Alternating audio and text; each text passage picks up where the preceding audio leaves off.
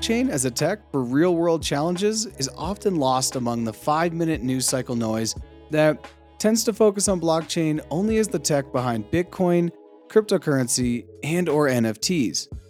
However, blockchain can be used to better our day-to-day lives and support communities around the globe to increase financial inclusion initiatives and climate resiliency efforts.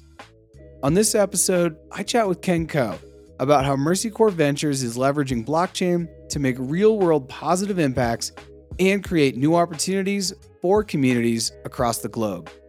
I'm Jarrett Carpenter, and this is More Than Blockchain.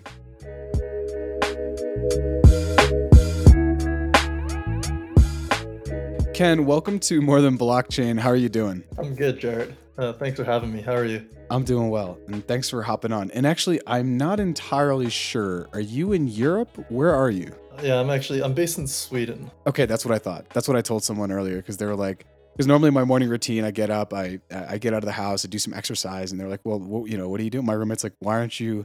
What are you doing? And I'm like, well, talking to a guy. I think he's in Sweden, and we're going to talk about Web three. So that's I don't know if it gets more Web three than that. So Ken, talk to me about Mercy Corps Ventures.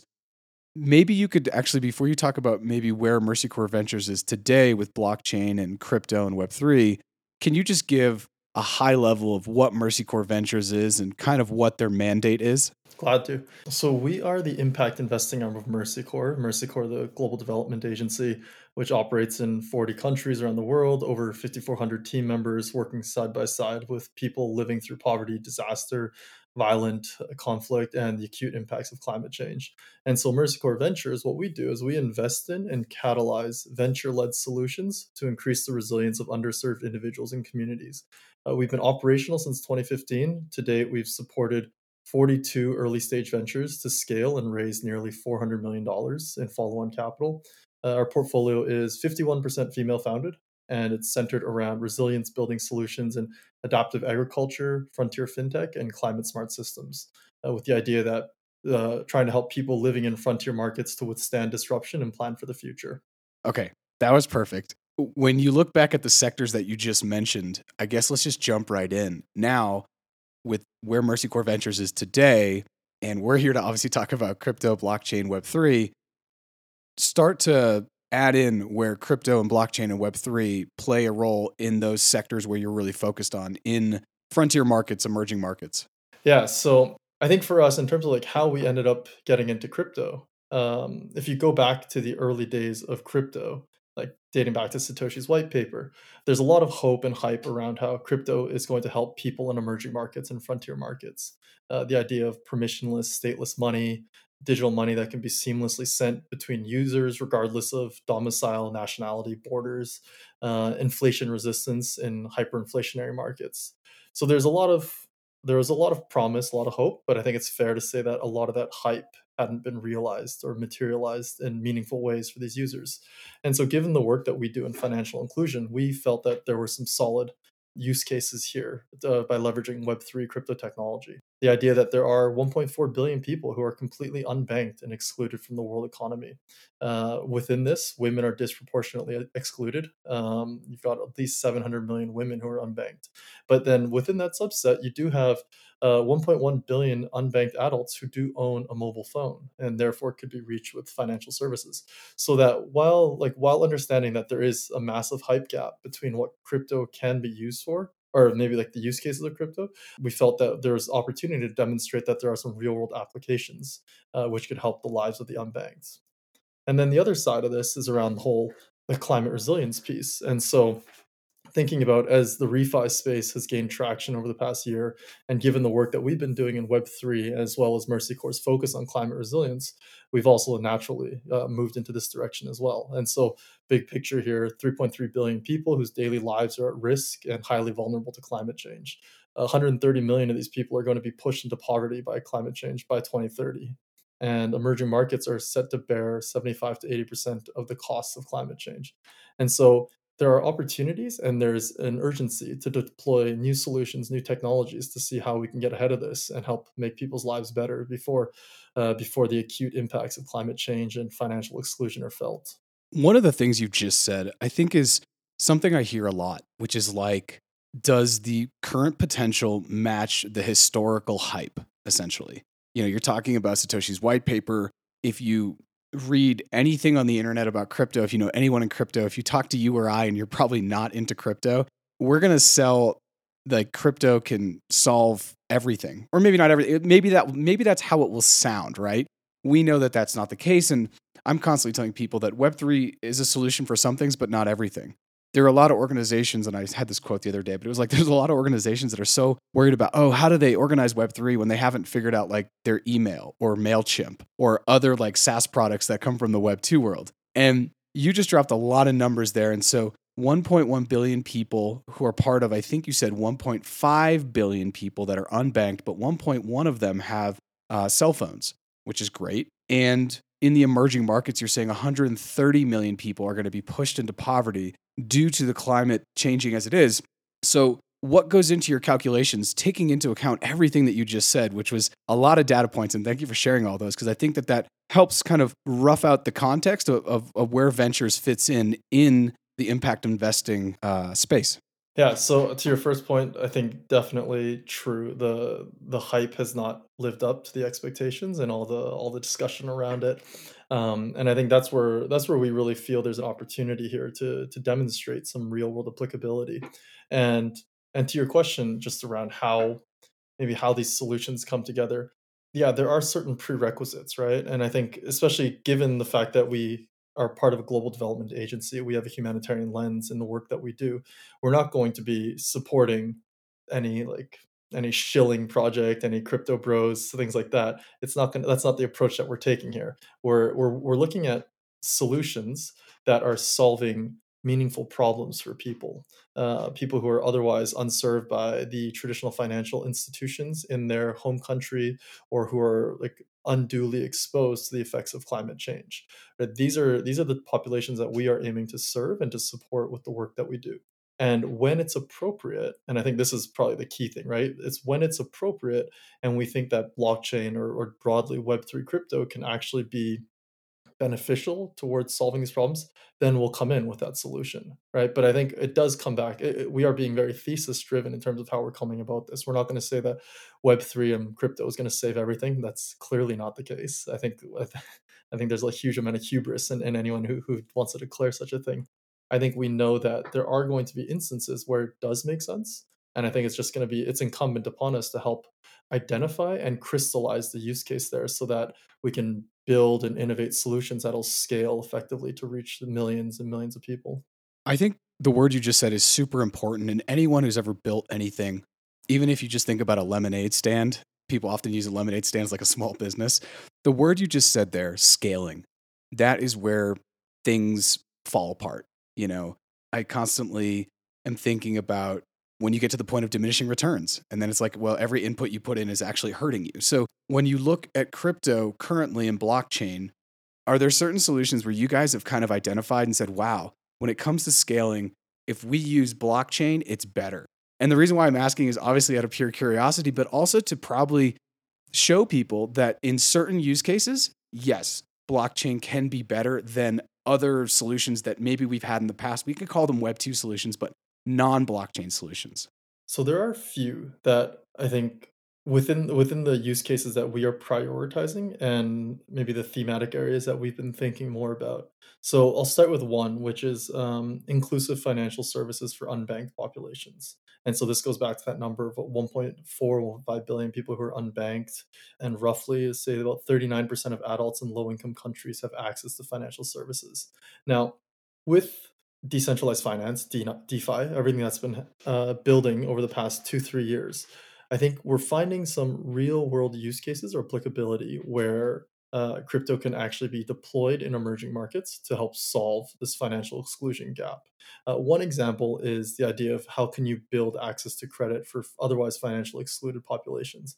And so we've been looking at this from the perspective of micro um, and small entrepreneurs or MSMEs. Um, so the idea is that, or the the data shows that the finance gap for small businesses in emerging markets is about five trillion dollars, trillion with a TR, um, and so the, the reason why blockchains become quite effective in terms of serving this problem or helping to close this gap is that uh, smart contracts help you to facilitate instant settlement and, and they also have an escrow service in it as well. So therefore DeFi lending can actually be a much more cost effective way to serve these higher risk uh, market segments. And so you can use and leverage DeFi and smart contracts. You can tap into global north liquidity pools.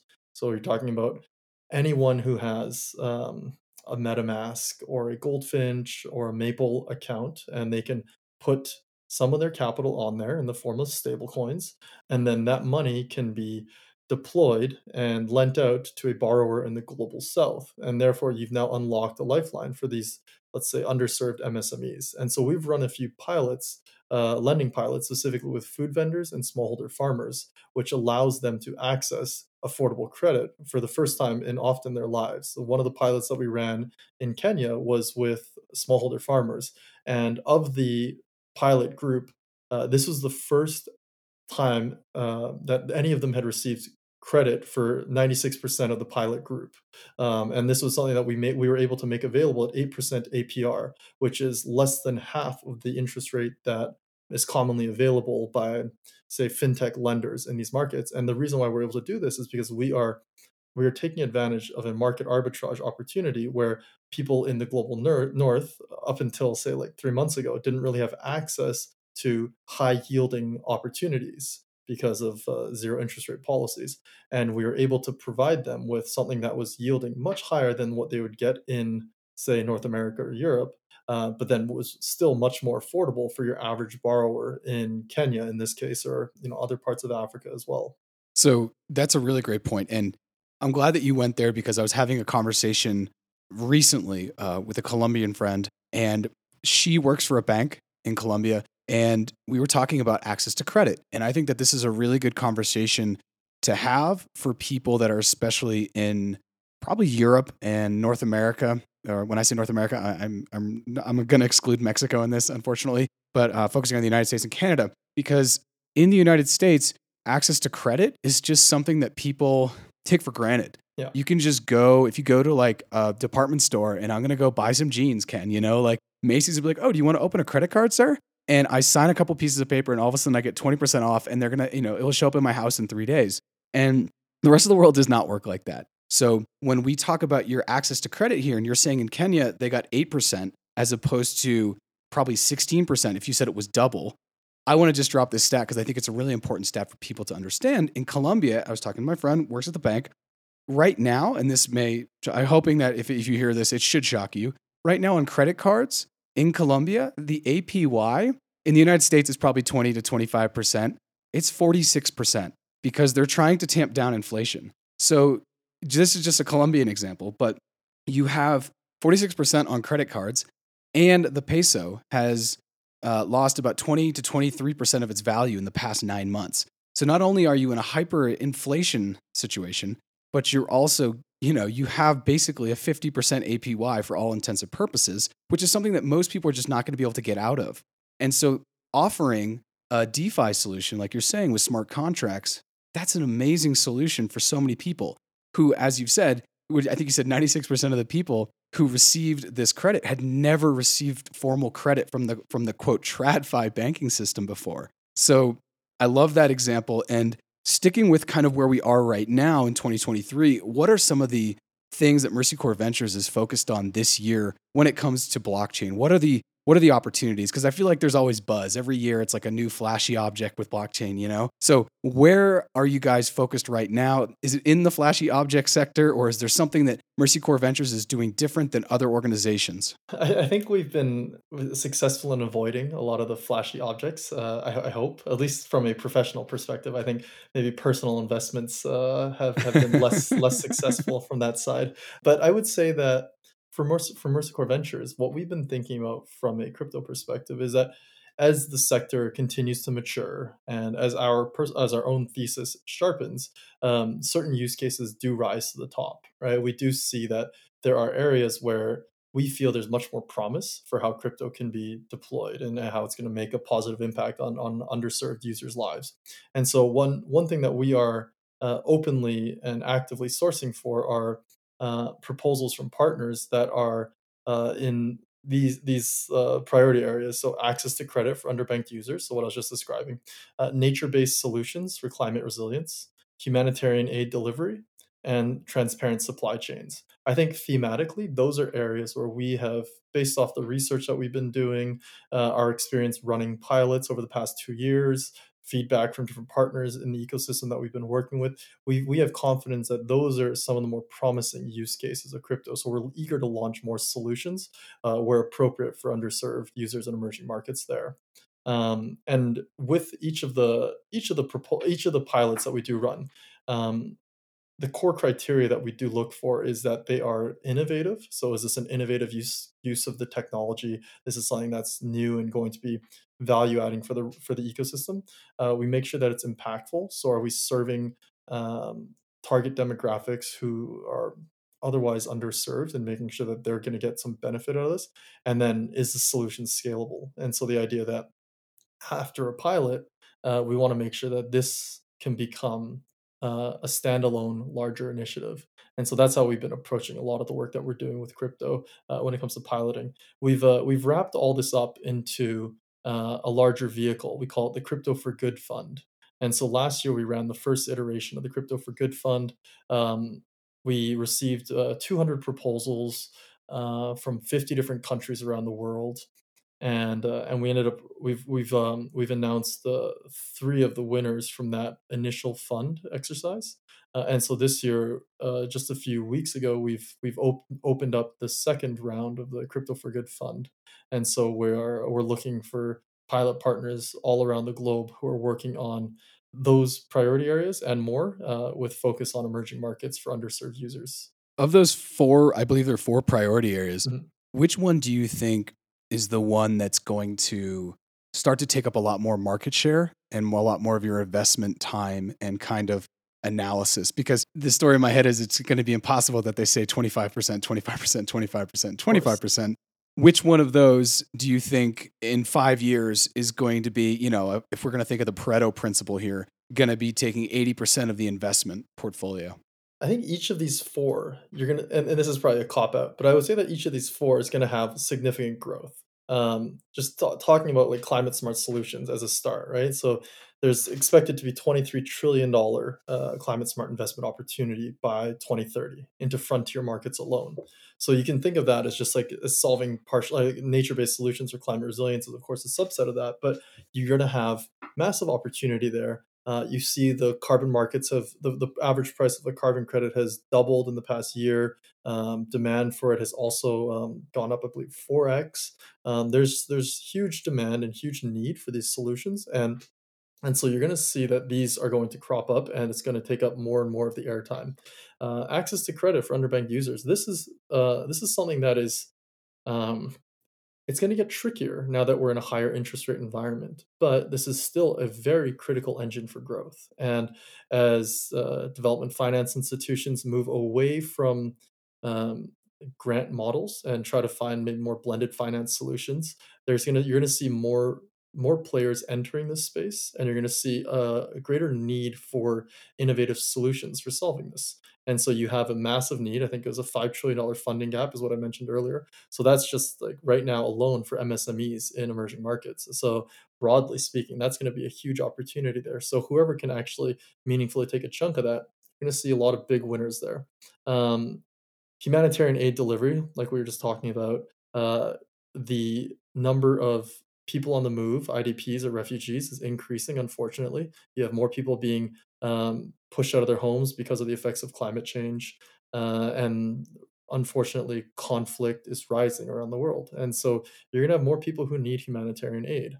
And which is why organizations like Mercy Corps exist. And I think uh, as donors push for greater transparency, there's going to be more of an argument around why blockchain can be beneficial for uh, delivering and distributing humanitarian aid. So again, you're going to see this thing grow quite quickly as well. Um, and then lastly, on the transparent supply chains, this is an area, I think this is probably one of the first big proposed use cases around crypto. Uh, if you go say like go back like or blockchain, you go back five, eight, ten years. Um, the fact that you have a uh, decentralized ledger with a shared consensus mechanism, uh, this is this was supposed to be how uh, the supply chain of the future was going to work, so that you could make sure that um, you had full transparency. You could make sure that uh, fair trade was really fair. That people at the um, the farmers and the traders at the base of the supply chain were actually getting a living wage out of it. I think in practice, we have not seen this materialize still. And so, if we can get a few major industries behind this, whether it's food or fashion, uh, and get them to start investing in uh, public public solutions, DLT, that will help to move the needle, and then you'll end up having a much more fair economy. So I could see how transparent supply chains will actually benefit this a lot. So again, it's a cop out, but I do think that there are there's massive growth potential in all of these areas, and especially as it comes to how Web three can be beneficial or additive.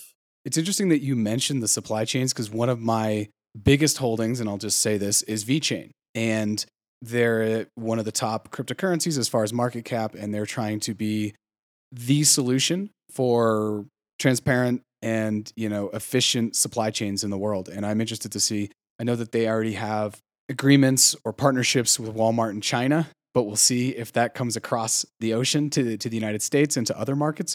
Looking ahead, we've kind of talked about you know the four sectors of focus for Mercy Corps Ventures.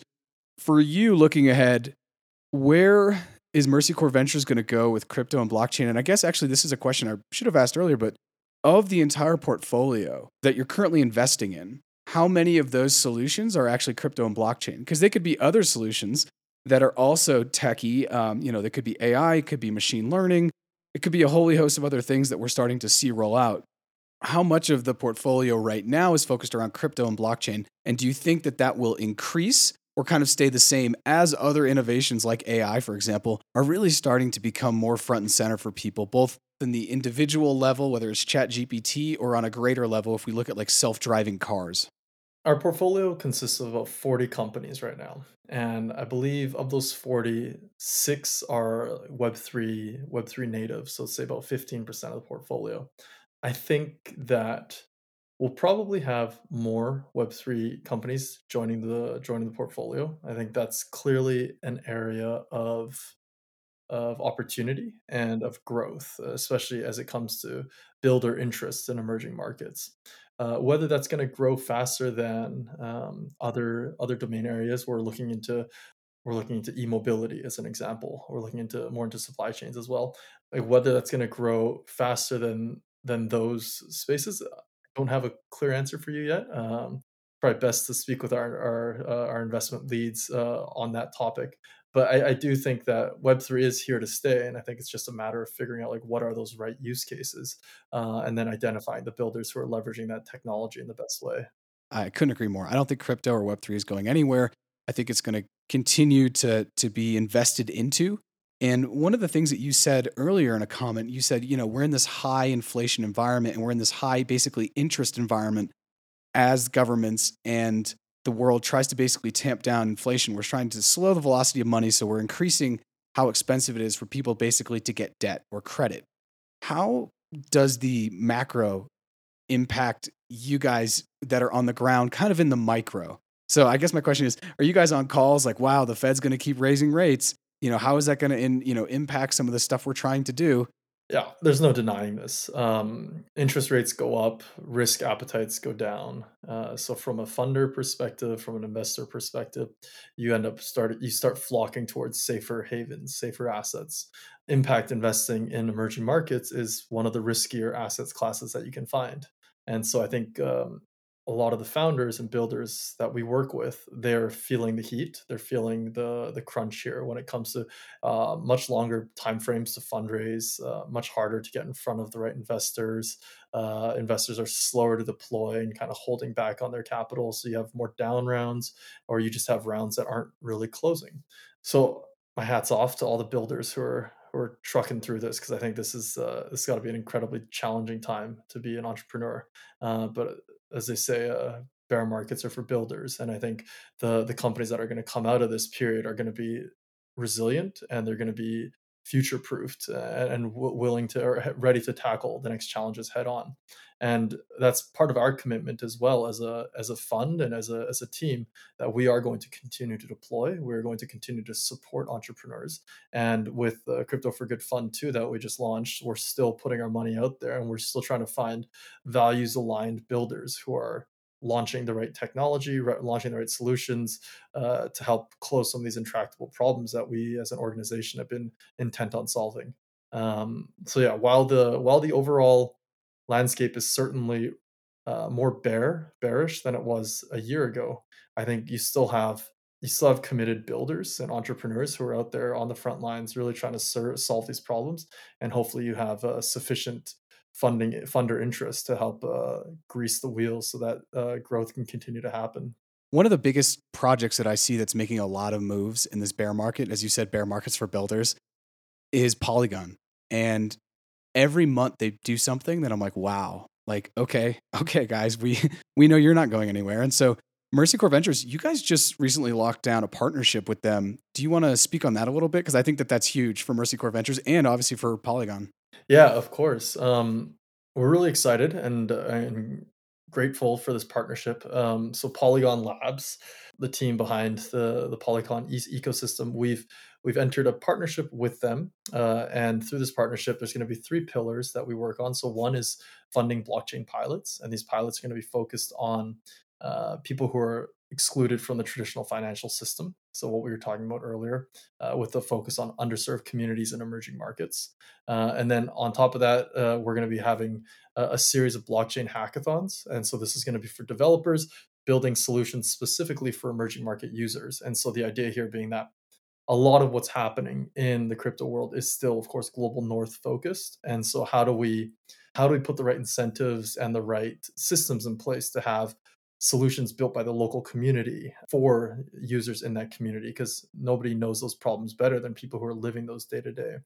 Uh, and then lastly, the third pillar there is around uh, running a blockchain bootcamp roadshow. And so this is going to be an educational and informational work that's going to be focused on local educational institutions, NGOs, and any other organizations who are looking to improve the way that they work through blockchain technology. So yeah, it's uh, we're, we're, we're really excited to be working with Polygon on this um, and and look forward to to what what we can do together over the coming year. Yeah, that's super exciting. When I saw that, I think I saw that post. I'm not sure if you shared it or Scott, but I saw, it on LinkedIn, and I was like, "Wow, that's that's huge." It, it's a really big partnership, and so congrats to Mercy Corps Ventures for for making that. And I think those three initiative areas are beautiful, and they're going to hopefully help to continue to build the ecosystem in the right way. Looking at the Crypto for Good Fund because you've just launched that, do you want to speak a little bit about that? I feel like I wouldn't be doing my job if if I didn't ask you to speak a little bit about what that looks like and how people can get into it because I think that they still have time. I believe the application window is still open even when this comes out, which will be in a couple days, mid March. If you want to talk about that, that that would be beautiful. Yeah, of course. Um, so the genesis behind this is that we've been running pilots for over two years uh, when it comes to Web three, and originally a lot of our deal flow, if you'll call it that, it was coming from within our portfolio companies and it was coming from our network. And the challenge that we had faced there was that you know because it's it's only things within your within your bubble you end up getting not the greatest diversity of ideas. And so what we decided to do and also in the spirit of web3 is we wanted to decentralize this process a bit more. And so what that resulted in was uh, the first crypto for good fund that we launched last march. And so, as I mentioned, we had uh, over 200, or about 200 applicants uh, from around the world, and and we felt that this was this became a way for us to democratize access to grant funding for builders, and that was something that was really important to us, especially uh, just given like the, the values and ethos that we try to maintain. And so, with the second round of it, we're doing the same thing. Uh, we're targeting impact driven entrepreneurs and tech focused startups uh, with a preference for gender balanced and locally led teams. Uh, on top of that, the in terms of what we're looking for, it's startups who are building innovative Web3 solutions uh, that have the massive potential to reach scale with blockchain technology. Uh, the where it's uh, it's going to be solutions for financially underserved populations in frontier economies, uh, specifically Asia, Africa, Latin America. And then in terms of um, the one the one big thing that I do want to note is that the impact focus, and this is again because we are an impact investor, because we are part of Mercy Corps, we have very strong roots in in building and generating social impact. And that's the the same the same goes for the crypto for good fund and so with the with this opportunity we we're focusing on financial and climate resilience the populations that we're trying to serve are smallholder farmers refugees and migrants unemployed youth informal workers women uh, micro entrepreneurs these are groups that are typically underserved or neglected by traditional systems and we want to make sure that these uh, these communities and populations are put at the front and center of, uh, of any solution, especially uh, taking a human centered design approach to make sure that what's being built is going to be tailored towards the, the problems that they face. Um, and then the last thing that I want to flag for the fund is that we're looking for proposals that have uh, a very clear learning agenda. The reason why we run these pilots is because we do want to build an evidence base and increase the body of knowledge of how crypto can be used for good in the wider community. And so to achieve this, each of our pilots have uh, predefined learning objectives, which we co-design with our pilot partners. And we also have uh, a set of impact KPIs. And so these KPIs help us to measure and ensure uh, the effect of the pilot, uh, ensure that the effect of the pilot is, is what we're hoping for, and it's it's leaving a positive impact for the communities that we serve. I'm going to go ahead and leave the link to the Crypto for Good Fund if people are interested in checking it out, if they want to apply. Can you remind me of when the application needs to be in by? This episode will go live on March 14th, so I'm hoping that there's at least a week or two when people if they hear this and they and they'd like to apply. Could you talk about the application window? And so applications, we're accepting them until the end of March, so March 31st. For more information on how to apply, uh, visit our Medium page, it's Mercy Corps Ventures, uh, and you'll be able to see a lot more information on the Crypto for Good Fund on there we have we have an faq we have a term sheet and there's also the application form so you can just click through there and uh, and you should be able to see all the information around what's needed the application should take maybe two to four hours to complete and we recommend yeah we re- recommend to, to fill it all in one go so make sure that you have your, your answers saved elsewhere I'll go ahead and leave the link to the Medium article, and I've shared that multiple times on LinkedIn and on Twitter. But I'll go ahead and leave that in the show notes.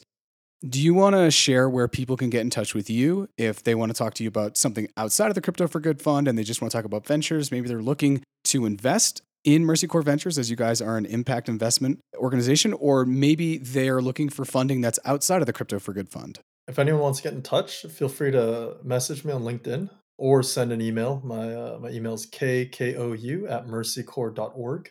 Um, so happy to happy to be in touch and hear from like-minded or curious um, curious individuals when it comes to this work that we're doing. I'll go ahead and leave your email and leave the medium article and leave a link to your linkedin in the show notes. And ken thank you so much for hopping on.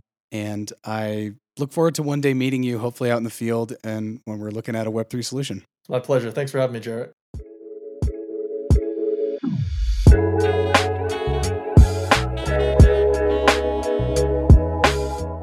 Thanks for checking out this episode of More Than Blockchain. And to get in touch with Ken, to learn more about Mercy Corps Ventures, and to read up on the Crypto for Good funding, go ahead and check out this episode's show notes. As always, be sure to follow us on social media at More Than Blockchain. And if you enjoyed this episode, please go ahead and do two things subscribe to the pod no matter where you're listening to us, and drop the link to a friend, family member, or colleague. Thanks for checking out More Than Blockchain, and I'll see you next time.